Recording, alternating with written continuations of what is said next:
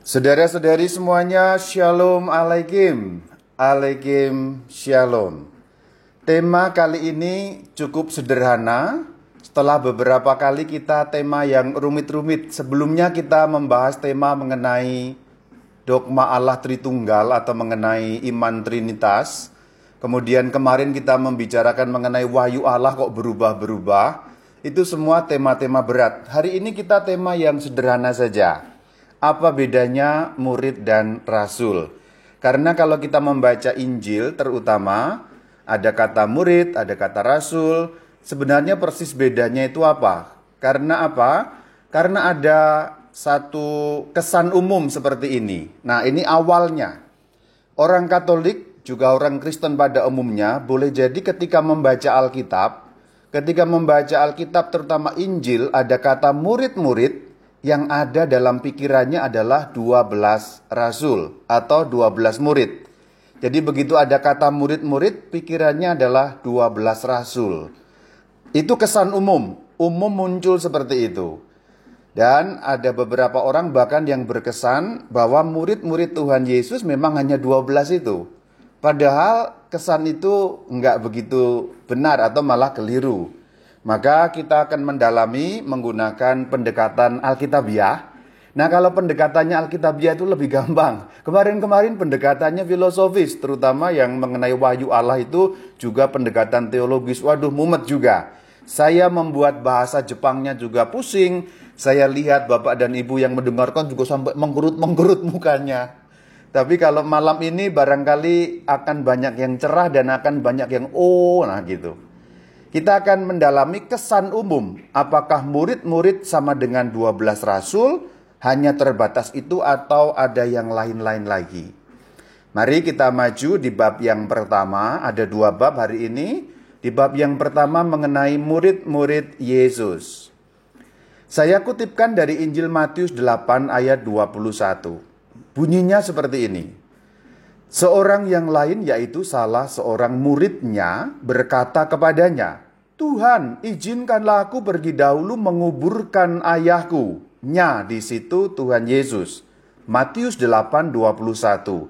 Ada kata murid. Di dalam bahasa Yunani dalam teks asli, dalam ayat itu kata yang diterjemahkan dengan kata murid itu berbunyi mathiton. Mathiton. Bahasa Yunani untuk murid itu mathiton. Jadi ini ada kata murid berarti yang diceritakan dalam Matius 8:21 itu termasuk muridnya Tuhan Yesus. Karena keterangannya jelas, seorang yang lain yaitu nah, orang yang lain yaitu yaitu berarti menjelaskan lebih detail salah seorang muridnya. Jadi bukan murid Yohanes Pembaptis atau bukan murid rabi yang lain atau bukan murid ahli-ahli Taurat tetapi muridnya. Nya yang di situ Tuhan Yesus. Kalau kita membaca ayat ini nggak jelas. Tidak jelas siapa murid itu karena pertama-tama tidak ada nama yang disebutkan dalam ayat ini. Matius 8:21 ini. Maka kita bisa bertanya, apakah murid yang dimaksud dalam Matius 8:21 itu adalah salah satu dari 12 rasul. Karena hanya ada keterangan seorang yang lain dan hanya ada keterangan salah seorang murid. Nah, apakah ini termasuk 12 rasul atau bukan? Satu penggal ayat ini tidak bisa menjawab, maka saya bukakan konteksnya, yaitu seluruh bagian itu yang dimulai dari ayat 19. Tadi kan hanya dikutip satu ayat. Kadang-kadang satu ayat bisa jelas, tapi lebih sering tidak jelas. Maka kita maju sedikit dan mundur sedikit, sehingga mengutip ayat 19 dan 20, 21, dan 22. Saya bacakan bunyinya. Ini kesinambungan dengan ayat 21 tadi. Mulai ayat 19. Lalu datanglah seorang ahli Taurat dan berkata kepadanya, Guru, aku akan mengikut engkau ke mana saja engkau pergi. Yesus berkata kepadanya, tetapi anak manusia tidak mempunyai tempat untuk meletakkan kepalanya. Nah 19 dan 20 percakapan antara ahli Taurat dan baginda Yesus. Berarti bukan dengan seorang murid. Baru ayat 21, seorang lain, kenapa disebut seorang yang lain? Karena di ayat 19 sudah ada yang bicara, yaitu ahli Taurat. Karena ahli Taurat sudah bicara, kemudian dijawab oleh baginda Yesus, maka ayat 21 mengatakan seorang yang lain. Lain maksudnya lain dari ahli Taurat tadi. Ahli Taurat sudah bicara, dijawab oleh Tuhan Yesus, selesai pembicaraannya dengan ahli Taurat. Ayat 21 mengatakan seorang yang lain, keterangan tambahan murid Tuhan Yesus. Ahli Taurat bukan murid Tuhan Yesus, tetapi ayat 21 ini murid Tuhan Yesus. Tuhan izinkanlah aku pergi dahulu menguburkan ayahku. Tetapi Yesus berkata kepadanya, ikutlah aku. Dan biarlah orang-orang mati menguburkan orang-orang mati mereka. Kutipan ayat 22 terkenal sekali. Biarlah orang-orang mati menguburkan orang-orang mati. Kalau kita melihat konteksnya, ayat 21 dan 22, murid yang disebut dalam ayat 21 bukan bagian dari 12 murid. Ini murid yang lain. Murid yang lain dari yang kelompok 12. Memang belum terlalu jelas, tetapi petunjuknya mengarah bahwa ini bukan bagian dari 12 murid atau 12 rasul. Kita lihat yang lain lagi. Sekarang eh, Lukas 10 ayat 1. Dalam Injil Matius tadi membuktikan bahwa ada murid yang lain di luar 12. Meski belum terlalu jelas. Injil Lukas 10 ayat 1 sangat jelas bahwa ada kelompok murid lain yang di luar 12. Lukas 10 ayat 1 bunyinya. Kemudian daripada itu Tuhan menunjuk 70 murid yang lain. Lalu mengutus mereka berdua-dua mendahuluinya ke setiap kota dan tempat yang hendak dikunjunginya. Jumlahnya jelas menurut ayat ini, 70 murid. Lalu ada sambungannya yang lain. Apa artinya? Apa arti yang lain itu? 70 kita tahu jelas itu artinya adalah jumlah murid yang diutus menurut ayat ini. Tetapi kata sambungannya yang lain apa artinya? Yang lain artinya adalah yang berbeda dari kelompok 12. Berarti sampai di sini kita bisa mengambil kesimpulan muridnya Tuhan Yesus paling kurang sampai di sini kita bisa mengambil kesimpulan sekurang-kurangnya ada dua kelompok yaitu kelompok 12 dan kelompok 70. Beberapa orang sudah tahu yang mendengarkan, tapi mungkin beberapa orang belum tahu baru malam ini dengar, oh ada ya kelompok 70 murid. Jadi ada kelompok 12 murid, ada kelompok 70 murid. Dalam slide yang sebelah kiri itu ada gambar ikon ikonografi dari ritus Bizantin ikonografi. Itu menggambarkan 70 murid yang disebutkan dalam Injil Lukas tadi. Maka gambarnya banyak sekali. Yang sebelah kiri itu gambarnya kecil-kecil tuh. Itu sampai seperti peserta Zoom pada malam hari ini wajahnya kecil-kecil. Berarti sampai di sini kesimpulan kecil yang bisa kita tangkap paling kurang sampai di sini ada dua kelompok murid ya. 12 rasul yang terkenal dan 70 murid. Kelompok 12-an dan kelompok 70-an. Kelompok 70-an inilah yang diutus pergi berdua-dua yang ada lagunya itu. Yesus mengutus muridnya pergi berdua-dua keluar masuk kota. Na na na na na na na na na. Jeng jeng jeng jeng. Nah itu musiknya itu tahu ya? Saya kira tahu. Ini ayatnya Lukas 10 ayat 1. Yang lain sekarang. Tadi sudah dapat kita simpulkan ada ada 70 murid. Sekarang Yohanes 6 ayat 66. Injil Yohanes 6 ayat 66 dan nyambung ke 67 yang berbunyi seperti ini. Mulai dari waktu itu banyak murid-muridnya mengundurkan diri dan tidak lagi mengikuti dia. Maka kata Yesus kepada kedua belas muridnya, Apakah kamu tidak mau pergi juga? Ayat yang saya kutip yaitu Yohanes 6, 66 sampai 67 ini nyambung dengan yang besok dibacakan. Besok adalah hari raya tubuh dan darah Kristus. Besok didengarkan ya. Jadi setelah baginda Yesus mengatakan dagingku adalah benar-benar makanan, darahku adalah benar-benar minuman. Beberapa muridnya kaget. Beberapa muridnya syok. Beberapa muridnya tidak mampu mencerna pengajaran itu sehingga mutung, mundur. Wah, ini orang pelajarannya mulai ngaco, kita mundur saja. Kita sudah nggak mau ikut guru yang ini. Maka dikatakan banyak murid-muridnya mengundurkan diri. Ayat 66 itu ya. Dan tidak lagi mengikuti baginda Yesus.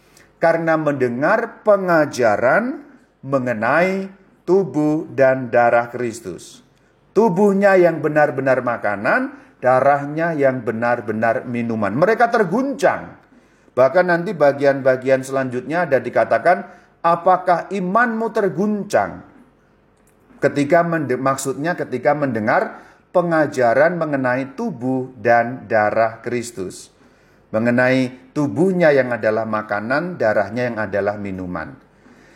Kalau nyambung ke ayat 67 dikatakan, maka kata Yesus kepada kedua belas murid berarti ini menandakan ada kelompok yang lain lagi.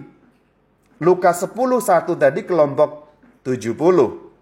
Ayat 67 ini kelompok 12. Perhatikan bahwa Baginda Yesus berkata kepada kedua belas muridnya. Tetapi yang mengundurkan diri dalam ayat 66 itu dikatakan banyak murid-muridnya. Yang 12 tidak mundur. Artinya ini kelompok yang lain lagi. Berarti sampai di sini kita bisa mengambil kesimpulan sekurang-kurangnya sudah ada tiga kelompok dari murid-muridnya baginda Yesus. Kelompok yang pertama kelompok 12, kelompok yang kedua menurut Injil Lukas tadi kelompok 70, dan menurut Injil Yohanes 666 ini kelompok murid-murid yang lain yang jumlahnya tidak kita ketahui karena hanya dikatakan banyak. Perhatikan bahwa dikatakan banyak murid-muridnya. Apakah semuanya mundur? Tidak. Jadi artinya masih ada yang bertahan menjadi murid-muridnya Tuhan Yesus, ada yang mundur. 12 murid mundur atau tidak? Karena baginda Yesus bertanya, apakah kamu tidak mau pergi juga? Nanti dilihat ayat lanjutannya ya. 68, 69, 70 itu jawabannya 12 murid itu seperti apa? Saya nggak akan ngasih tahu bahwa 12 murid nggak akan meninggalkan Tuhan Yesus. Saya nggak akan beritahukan bahwa 12 murid ternyata tidak meninggalkan. Jadi di sampai di sini kita tahu yang disebut matiton itu kata yang sama yang dipakai dalam Injil Yohanes bahasa Yunaninya juga matiton. Matiton matitoi. Matetes, matiton matitoi, murid. Jadi murid kelompoknya tiga. Murid 12, murid 70, murid lain-lain yang jumlahnya banyak. Nah ini juga ada keterangan lain mengenai Yusuf Arimatea saudara-saudari. Sekarang saya kutipkan kembali ke Injil Matius. Injil Matius 27 ayat 57 dan 58. Yusuf Arimatia ini orang penting loh. Ini bukan orang sembarangan. Ini bukan orang rakyat jelata. Nanti didalami. Saya nggak akan jelaskan panjang lebar. Diteliti seperti apa jabatannya Yusuf Arimatea dan orang yang macam apa, anggota apa dan lain sebagainya. Nanti kalau yang belum tahu silakan dicari. Bunyinya Matius 27:57 seperti ini. Menjelang malam datanglah seorang kaya. Berarti ada keterangan mengenai harta bendanya. Tapi ini hanya satu keterangan kecil. Karena keterangan mengenai Yusuf Arimatea ada lagi selain bagian ini. Orang Arimatea. Arimatea itu bukan nama ya. Tetapi Arimatea itu suatu nama tempat. Bukan nama diri, bukan nama orang, tapi nama tempat disebut Yusuf Arimatea karena Yusuf yang berasal dari Arimatea. Yang bernama Yusuf dan telah menjadi murid Yesus juga. Berarti Yusuf Arimatea ternyata muridnya baginda Yesus. Ayatnya jelas dalam Matius 27 ayat 57 ini. Di dalam Injil bahasa Yunani berbunyi seperti yang saya tulis di bagian atas, ematitheuthi. Ematitheuthi memuridkan diri. Kalau mau harafiah begitu. Jadi diterjemahkan dalam terjemahan yang wajar telah menjadi murid atau kalau mau diterjemahkan harafiah itu memuridkan diri. Menjadikan dirinya murid maksudnya. Ya murid juga maksudnya. Ematitheuthi. Ini sedikit berbeda dengan kata mathiton tadi. Tapi ada kemiripannya mathiton, mathitheuthi. Jadi mathiton murid, eh mathitheuthi itu memuridkan diri. Menjadikan dirinya murid. Menjadi murid. Berarti di sini kita juga tahu ternyata orang yang menurunkan jenazah baginda Yesus ini kan cerita setelah Tuhan Yesus wafat pada kayu salib. Gambarnya itu sebelah kiri itu ya. Itulah gambar Yusuf Arimatea. Dari wajahnya, jenggotnya yang panjang, kemudian dari topinya yang dipakai terlihat kurang lebih orang itu sekualitas apa, jabatannya apa. Kita tahu bahwa Yusuf dari Arimatea bukan golongan 12 rasul. Tapi juga bukan golongan 70 maka Yusuf Arimatea menjadi lebih jelas mendukung ayat Yohanes 6, 6, tadi berarti bagian dari kelompok murid yang lain. Maka saudara-saudari makin sah perjalanan kita kalau satu lagi kita melihat Lukas 24, 13. Mari kita lihat. Dalam Lukas 24, 13 yang nyambung sampai 18, ini cerita mengenai perjalanan menuju ke Emmaus.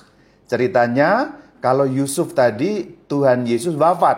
Kalau cerita menuju Emmaus Tuhan Yesus sudah bangkit. Tapi murid-murid belum tahu. Saya bacakan Lukas 24 13 nyambung ke 18. Pada hari itu juga dua orang dari murid-murid Yesus pergi ke sebuah kampung bernama Emmaus.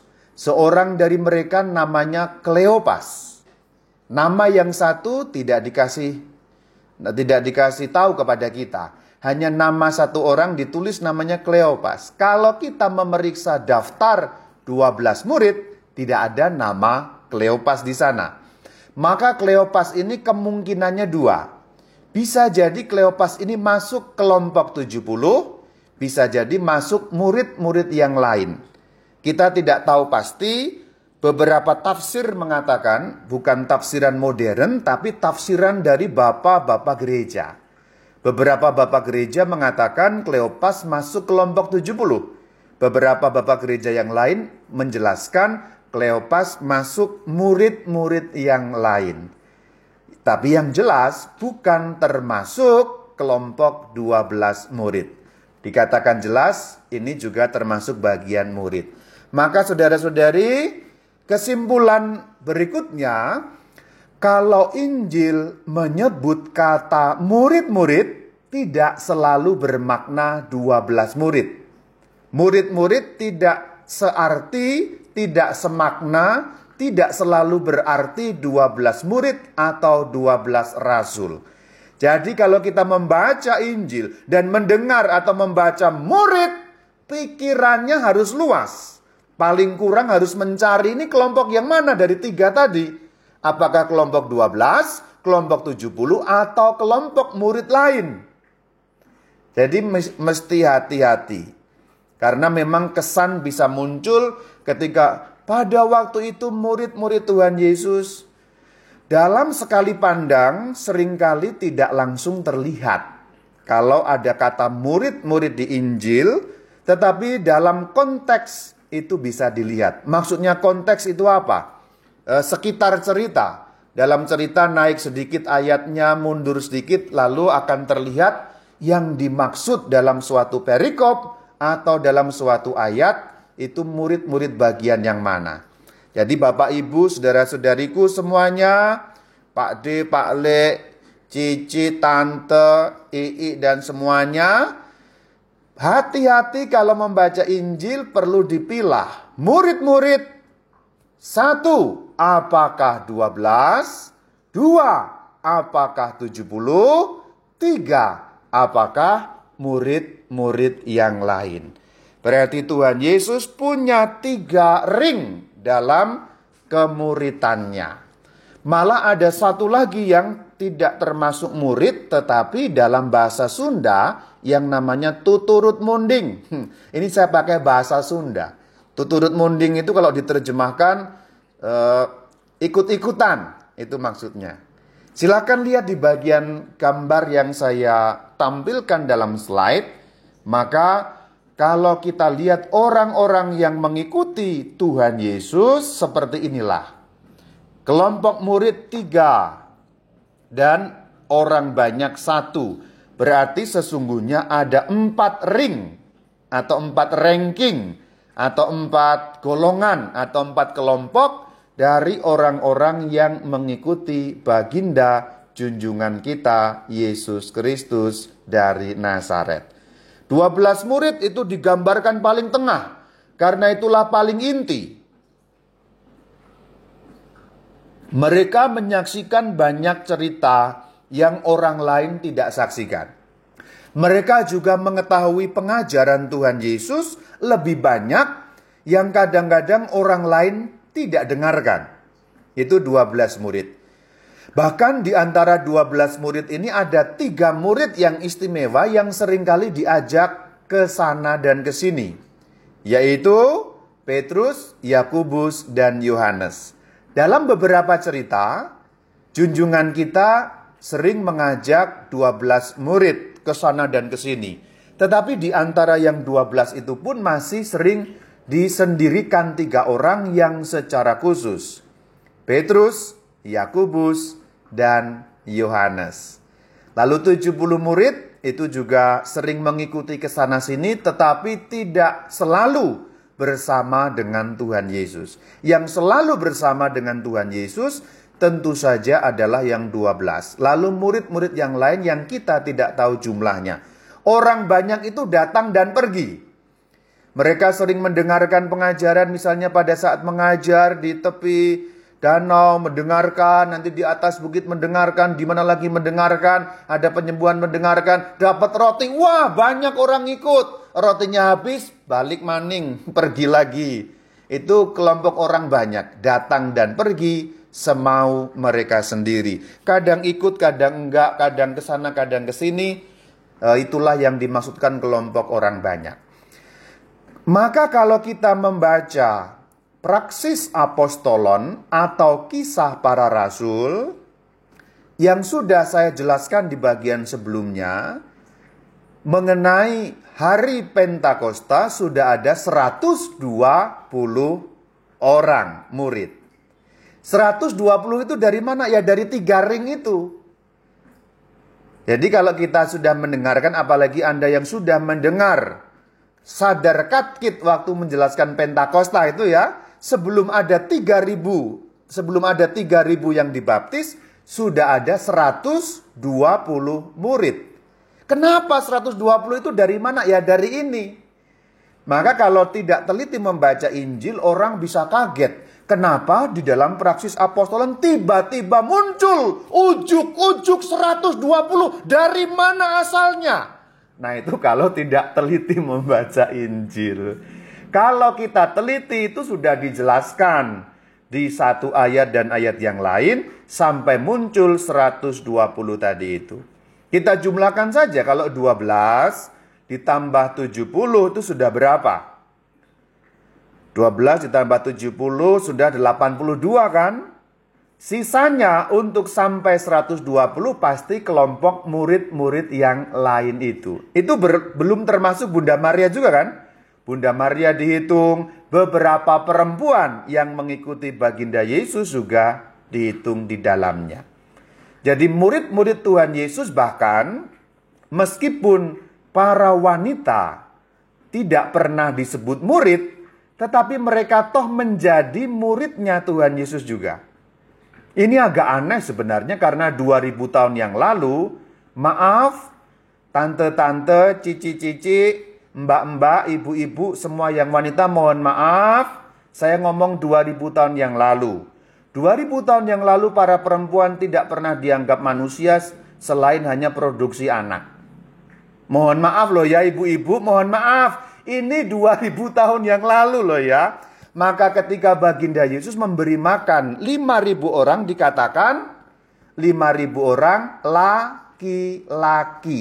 Perempuan itu hanya sama dengan kambing, tak pernah dihitung sebagai manusia.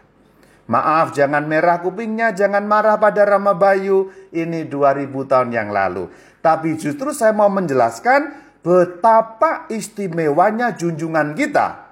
Karena sudah mendahului zaman istilahnya.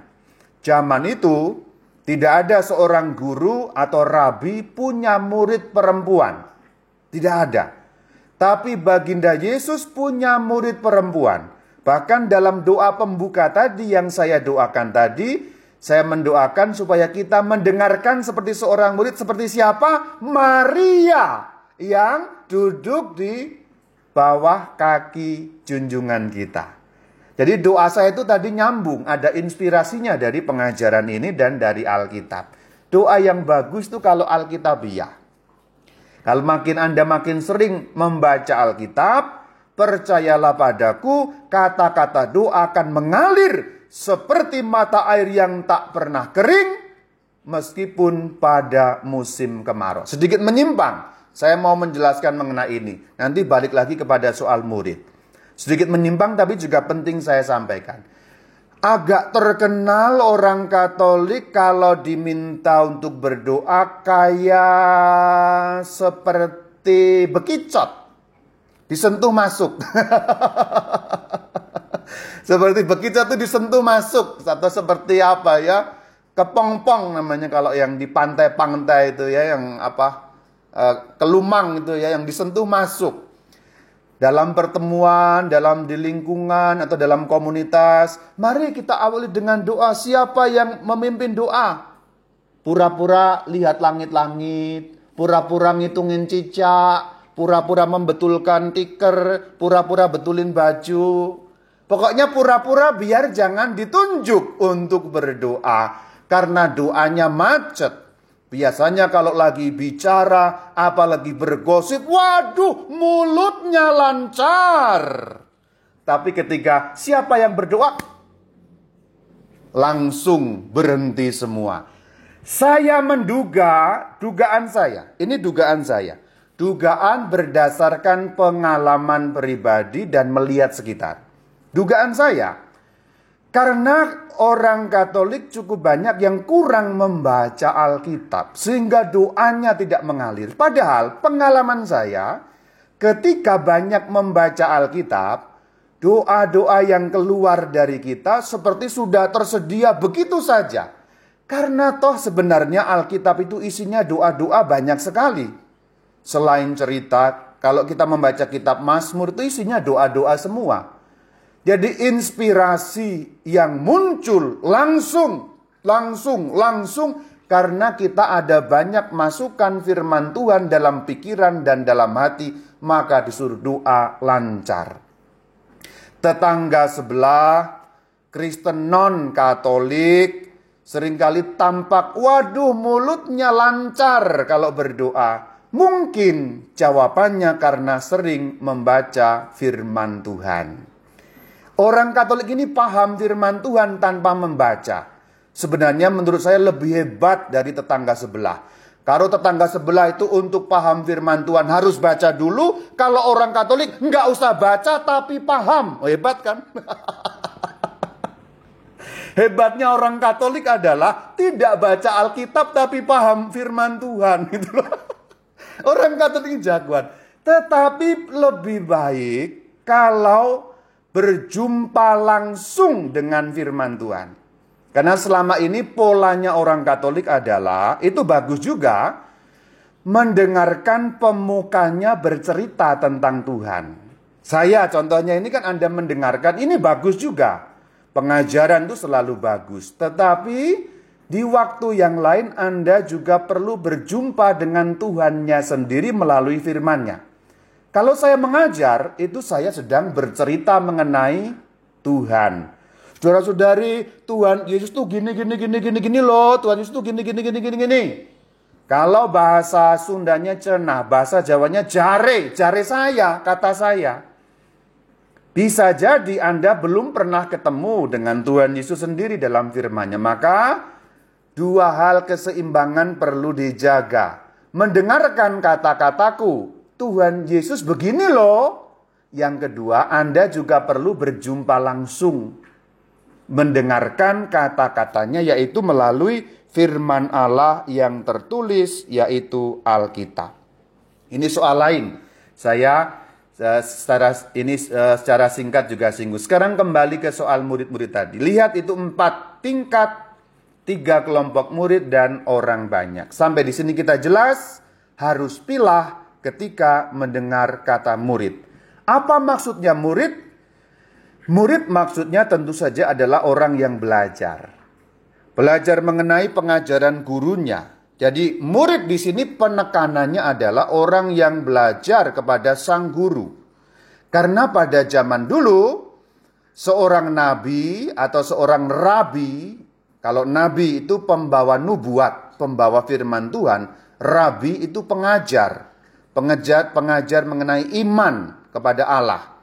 Nabi itu menyampaikan firman Allah. Rabi itu mengajar mengenai firman Allah. Sedikit beda ya, meskipun satu huruf bedanya. Nabi dan rabi. Tuhan Yesus rabi, tapi juga sering dianggap nabi oleh orang Israel. Oleh orang Israel loh ya, oleh orang Yahudi pada zaman itu. Tapi untuk kita, Tuhan Yesus Mesias. Baginda Yesus tidak hanya Mesias, tapi adalah firman Allah yang menjadi manusia. Murid itu ingin mengenal Allah dengan lebih baik, ingin tahu firman Allah dengan lebih baik, maka belajar kepada orang yang tahu. Jadi murid di sini kedudukannya orang yang ingin belajar. Belajar mengenai apa? Mengenai iman kepada Allah. Supaya imannya kepada Allah lebih besar lagi, lebih tinggi lagi, lebih kuat lagi.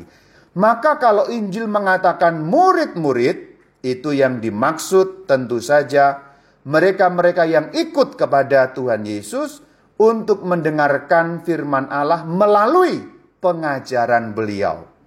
Kita tahu yang lain-lain pun punya murid. Contohnya Yohanes Baptista, Yohanes Pembaptis.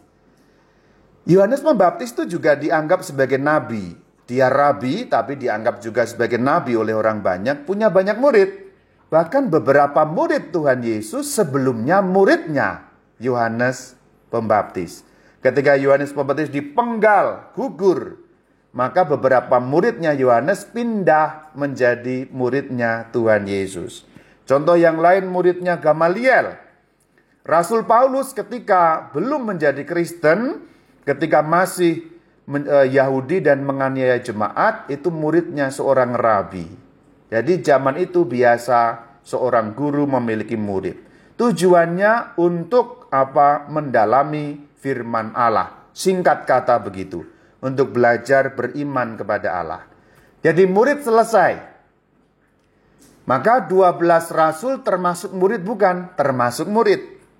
Jadi kedudukan 12 rasul dalam hal ini mereka yang belajar iman kepada Tuhan Yesus. Sekarang bicara mengenai 12 rasul. Mengenai murid sudah jelas, sekarang mengenai rasul ya. Ayatnya Matius 10 ayat 1 dan 2. Bunyinya seperti ini. Yesus memanggil kedua belas muridnya dan memberi kuasa kepada mereka untuk mengusir roh-roh jahat dan untuk melenyapkan segala penyakit dan segala kelemahan. Inilah nama kedua belas rasul itu. Berarti ada status istimewa untuk dua belas. Tadi kan dua belas, tujuh puluh yang lain atau murid yang banyak. Nah ternyata untuk yang murid 12 ada kekhususan. Menurut ayat 1, perhatikan ayat 1, silakan lihat teksnya. Sekarang jangan lihat saya tapi lihat teksnya. Menurut ayat 1 Tuhan memanggil ke-12 mu murid. Menurut ayat 2 12 rasul. Itu menunjuk orang-orang yang sama. Tetapi di sini berarti 12 murid itu punya status yang khusus, punya keistimewaan yaitu sebagai rasulnya baginda Yesus. Kedua belas rasul disebut dalam bahasa Yunani dodeka apostolon. Kalau rasul-rasul apostoloi, dodeka 12 apostolon rasul, apostoloi rasul-rasul. Ini belum terlalu jelas. Ayat dalam Matius 10 1 sampai 2 belum terlalu jelas.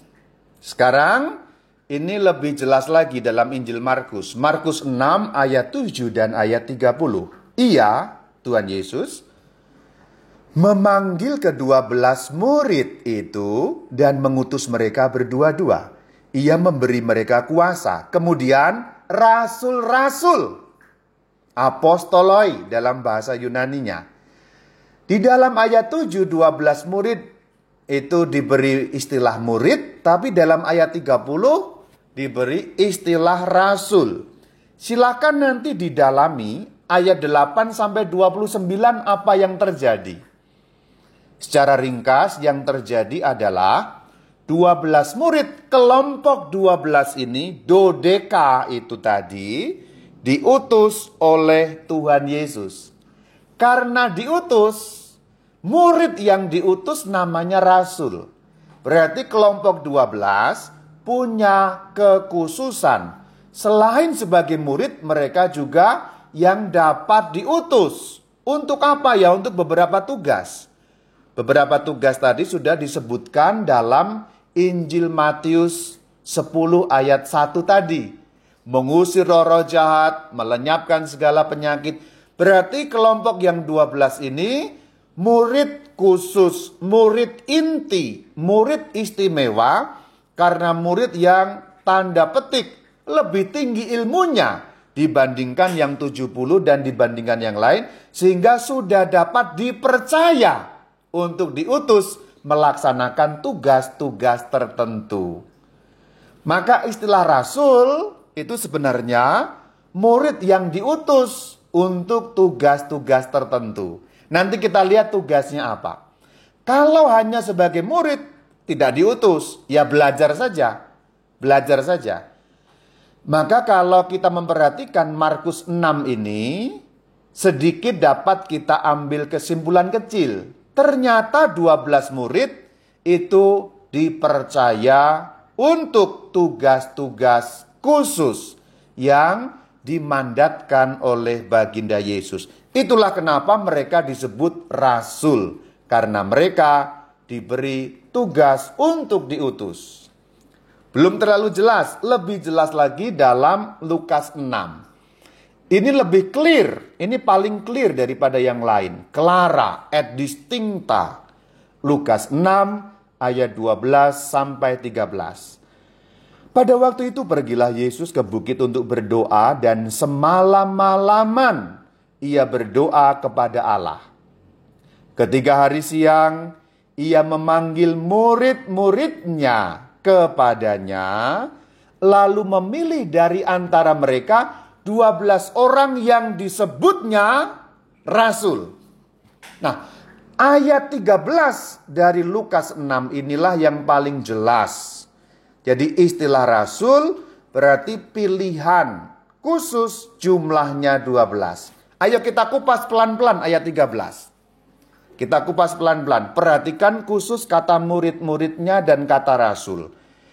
Ia memanggil murid-muridnya. Berarti memanggil murid yang mana? Ya tiga kelompok tadi. 12 juga ada, 70 ada, yang lain juga ada. Kemudian memilih khusus, maksudnya yang khusus mana? 12 orang. Jadi disendirikan. Dari yang banyak tadi itu disendirikan 12 orang, kemudian ini disebut rasul. Jadi yang memberi sebutan rasul siapa saudara-saudari? Para rasul mengangkat dirinya sendiri rasul atau tidak? Tidak. Baginda Yesus yang mengangkat. Para rasul menyebut dirinya rasul atau tidak? Tidak. baginda Yesus yang menyebutnya. Perhatikan bagian akhir ayat 13. 12 orang yang yang apa? Baca sama-sama. Disebutnya. Disebut oleh siapa? Oleh Tuhan Yesus. Berarti rasul diangkat oleh Tuhan Yesus, disebut atau dinamai langsung oleh Tuhan Yesus.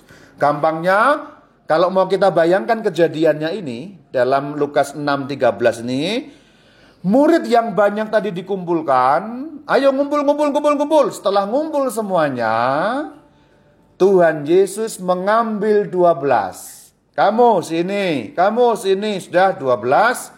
Kamu yang 12 saya sebut mulai hari ini dengan sebutan rasul. Tok tok tok.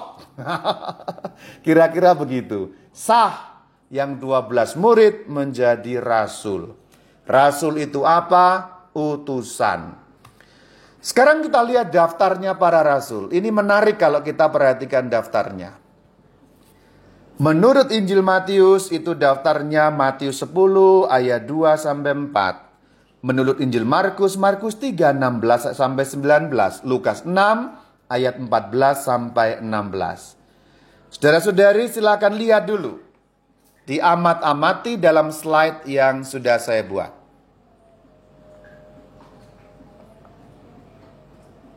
Sudah ya? Perhatikan bahwa urutannya tidak sama.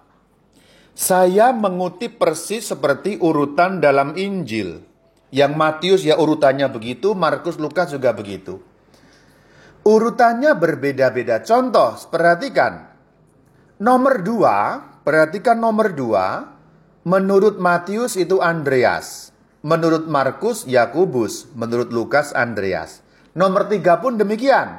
Yakubus, Yohanes, Yakubus lagi. Nomor empat, Yohanes, Andreas, Yohanes. Ternyata urutannya berbeda-beda, tetapi hanya ada dua urutan yang persis sama. Sebenarnya ada tiga, yaitu Filipus, tetapi saya mau memberi penekanan dua. Sebenarnya satu, yang nomor satu itu. Perhatikan bahwa yang nomor satu tak pernah disebut di nomor lain. Selalu nomor satu. Simon Petrus bahkan ketiga-tiganya menyebut dengan gelarnya. Nama aslinya Simon, kemudian gelarnya Petrus. Kenapa begitu? Karena Simon Petrus ketuanya para rasul. Dipilih menjadi pemimpinnya para rasul yang nanti menggembalakan umat di kota Roma penggantinya uskup Roma namanya Paus. Jadi istilahnya Paus pertama Simon Petrus. Ini persoalan yang lain tapi saya sebut juga. Sekarang lihat nomor 11. Perhatikan nomor 11 dalam kolom Injil Lukas. Dalam kolom yang lain perhatikan nomor 10. Nomor 10 menurut Matius itu Tadius. Nomor 10 menurut Markus Tadius. Tetapi menurut Lukas Yudas. Tadius tidak ada dalam Injil Lukas. Ternyata keterangan dapat kita peroleh dari Injil Yohanes 14:22. Yudas yang bukan Iskariot. Ternyata ada dua Yudas. Nah, Yudas yang disebut dalam Injil Lukas anak Yakubus itu adalah Yudas yang dalam Injil Matius dan dalam Injil Markus disebut Tadius. Nama lengkapnya Yudas Tadius. Jadi sebenarnya Yudas yang bukan Iskariot yang disebut dalam Yohanes 14:22 itu punya nama lengkap Yudas Tadius. Jadi ada dua Yudas, Yudas Iskariot dan Yudas Tadius. Hanya menurut Injil Matius dan menurut Injil Markus, nama belakangnya yang ditulis Tadeus. Menurut Injil Lukas, nama depannya yang ditulis Yudas. Supaya kita tidak bingung, kok ada yang selip namanya? Tidak. Persis namanya hanya penyingkatannya eh, nama itu beda.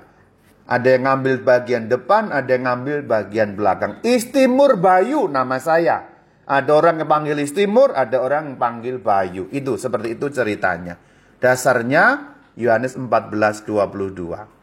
Rasul artinya utusan. Ini akar katanya saja. Kata Rasul ar-Rasul itu dari bahasa Arab. Menerjemahkan bahasa Yunani apostolos artinya utusan sudah saya jelaskan mengutus atau mengirim. Dipercaya melaksanakan suatu misi. Misinya apa? Ternyata ada perbedaan misi sedikit antara sebelum Kristus bangkit dan setelah Kristus bangkit. Sebelum Kristus bangkit, misinya apa? Ayo kita lihat sebelum Kristus bangkit misinya apa? Dalam Injil Matius 10:1 tadi, mengusir roh jahat, melenyapkan penyakit dan kelemahan. Itu misinya. Kalau murid-murid yang lain tidak diutus seperti ini, tapi yang 12 diutus seperti ini. Mereka diberi kuasa. Perhatikan, Yesus memberi kuasa. Jadi para rasul diberi kuasa menang atas roh jahat. Sekarang Matius 10 ayat 7 memberitakan kerajaan surga menyembuhkan orang sakit, mengusir setan-setan lebih jelas lagi. Markus 3 ayat 14 dan 15. Menyertai dia. Nah inilah kekhususan saudara-saudari. Kekhususan 12 murid yang disebut rasul itu menyertai Tuhan Yesus ke mana pun beliau pergi. Kalau murid yang lain nggak selalu, maka nanti ketika Yudas Iskariot mati gantung diri dan harus ada yang menggantikan, ada syaratnya, harus ikut terus menyertai Tuhan Yesus terus sejak baptisan Yohanes sampai pada naiknya baginda Yesus ke surga. Jadi tugasnya itu ikut ke mana-mana Tuhan Yesus pergi. Itulah kenapa ketika dipanggil biasanya dikatakan mereka meninggalkan segala sesuatu. Yakobus dan Yohanes contohnya sedang membereskan jala dengan orang-orang upahannya meninggalkan jalannya orang tuanya bahkan karena apa? Kira-kira tiga tahun lamanya mereka tidak pulang ke rumah berkeliling bersama dengan Tuhan Yesus ke mana-mana karena apa? Menyertai dia.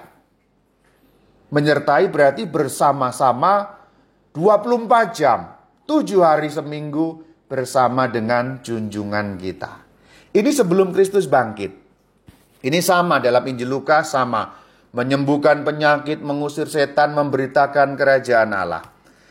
Nah setelah Kristus bangkit sedikit ada perbedaan misi. Ini setelah Kristus bangkit diutus dalam Yohanes 20 ayat 21. Maka kata Yesus sekali lagi, Shalom alaikum. Sama seperti Bapa mengutus aku, demikian juga sekarang aku mengutus. Nah, mengutus itu bunyinya dalam bahasa Yunani apestalken mirip bunyinya dengan apostolon. Orangnya apostolon, apostolos, apostoloi pengutusannya apestalken. Itu nggak usah dipelajari teknis saja. Tapi intinya kita tahu mengutus.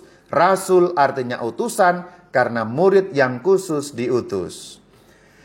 Nah utusannya apa? Ini setelah Kristus bangkit dinyatakan jelas dalam Matius 28, 19, 20. Pergilah, disuruh pergi. Jangan hanya diam, pergilah. Utusan yang sama Diterima murid Kristus zaman now sepulang Ekaristi. Pergilah. Sama loh saudara-saudari. Jadikan semua bangsa muridku baptislah. Berarti untuk membuat bangsa-bangsa menjadi muridnya Kristus. Membaptis mereka. Mengajari semua orang mengenai ajarannya baginda Yesus. Jadi paling kurang menurut Injil Matius itu. Setelah Kristus bangkit, mengajarkan ajarannya Tuhan Yesus sampai menjadikan bangsa-bangsa muridnya dan membaptis dalam nama Allah Tritunggal Bapa, Putra, dan Roh Kudus. Injil Lukas menyampaikan pertobatan. Nah, itu ya, berita tentang pertobatan dan menyampaikan pengampunan dosa. Lalu menjadi saksi. Nah, perkara menjadi saksi itu dijelaskan juga dalam kisah para rasul. Kisah Rasul 1 ayat 8 ayat 21 sampai 22. Maksudnya menjadi saksi apa? Saksi tentang kebangkitannya. Bahwa Yesus Kristus tidak mati. Yesus Kristus bangkit, memberi daya, memberi kekuatan. Tuhan yang bangkit, Tuhan yang jaya, mengalahkan kematian, mengalahkan dosa, mengalahkan setan. Itu yang dimaksud menjadi saksi tentang kebangkitannya. Itu semua tadi mengenai rasul. Terakhir sebagai penutup, semacam renungan kecil untuk kita. Sepulang Ekaristi, meskipun sekarang Ekaristi belum boleh di banyak tempat, tapi ingatlah nanti kalau dibuka lagi, kita ingat pergilah di diutus. Berarti kita ini tanda petik menjadi rasul-rasul meskipun derajatnya beda dengan rasul asli. Rasul kecil begitulah. Rasul-rasul tanda petik. Tetapi kita murid atau rasul. Kita ini murid yang sudah juga diangkat menjadi rasul, saudara-saudari. Murid hanya belajar. Tapi kalau rasul utusan ada misi, melaksanakan misi-misi tadi, memperkenalkan Yesus Kristus, mengajarkan kepada orang lain tentang ajaran Yesus, saksi tentang kebangkitannya. Maka terakhir kita perlu ingat memang betul kalau disebut saudara muridnya Yesus bukan muridnya Yesus. Tetapi kita plus juga kita ini muridnya Yesus, juga yang sudah diangkat menjadi rasul-rasul, meskipun rasul-rasul kecil yang belum sempurna. Maka sebagai penutup, demikian kita sudah tahu apa bedanya murid dan rasul. Murid menerima dari guru belajar mengenai iman. Rasul ada misi. Rasul murid yang punya misi. Tadi sudah saya jelaskan misinya apa. Maka terakhir, ingatlah saudara-saudariku, murid-muridnya Yesus Kristus, Anda murid, tapi jangan hanya berhenti jadi murid, dengarkan selalu ite misa es. Kata misa itu diambil dari kata-kata terakhir dalam misa dalam bahasa Latin. Zaman dulu kalau misa masih dalam bahasa Latin bunyinya ite misa es. Nani nana ite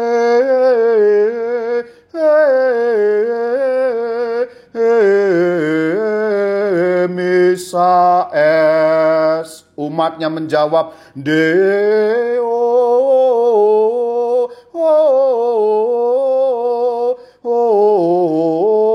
gratias pergilah engkau diutus syukur kepada Allah Pertanyaan terakhir, kamu murid yang sudah menjalankan fungsi rasul atau belum?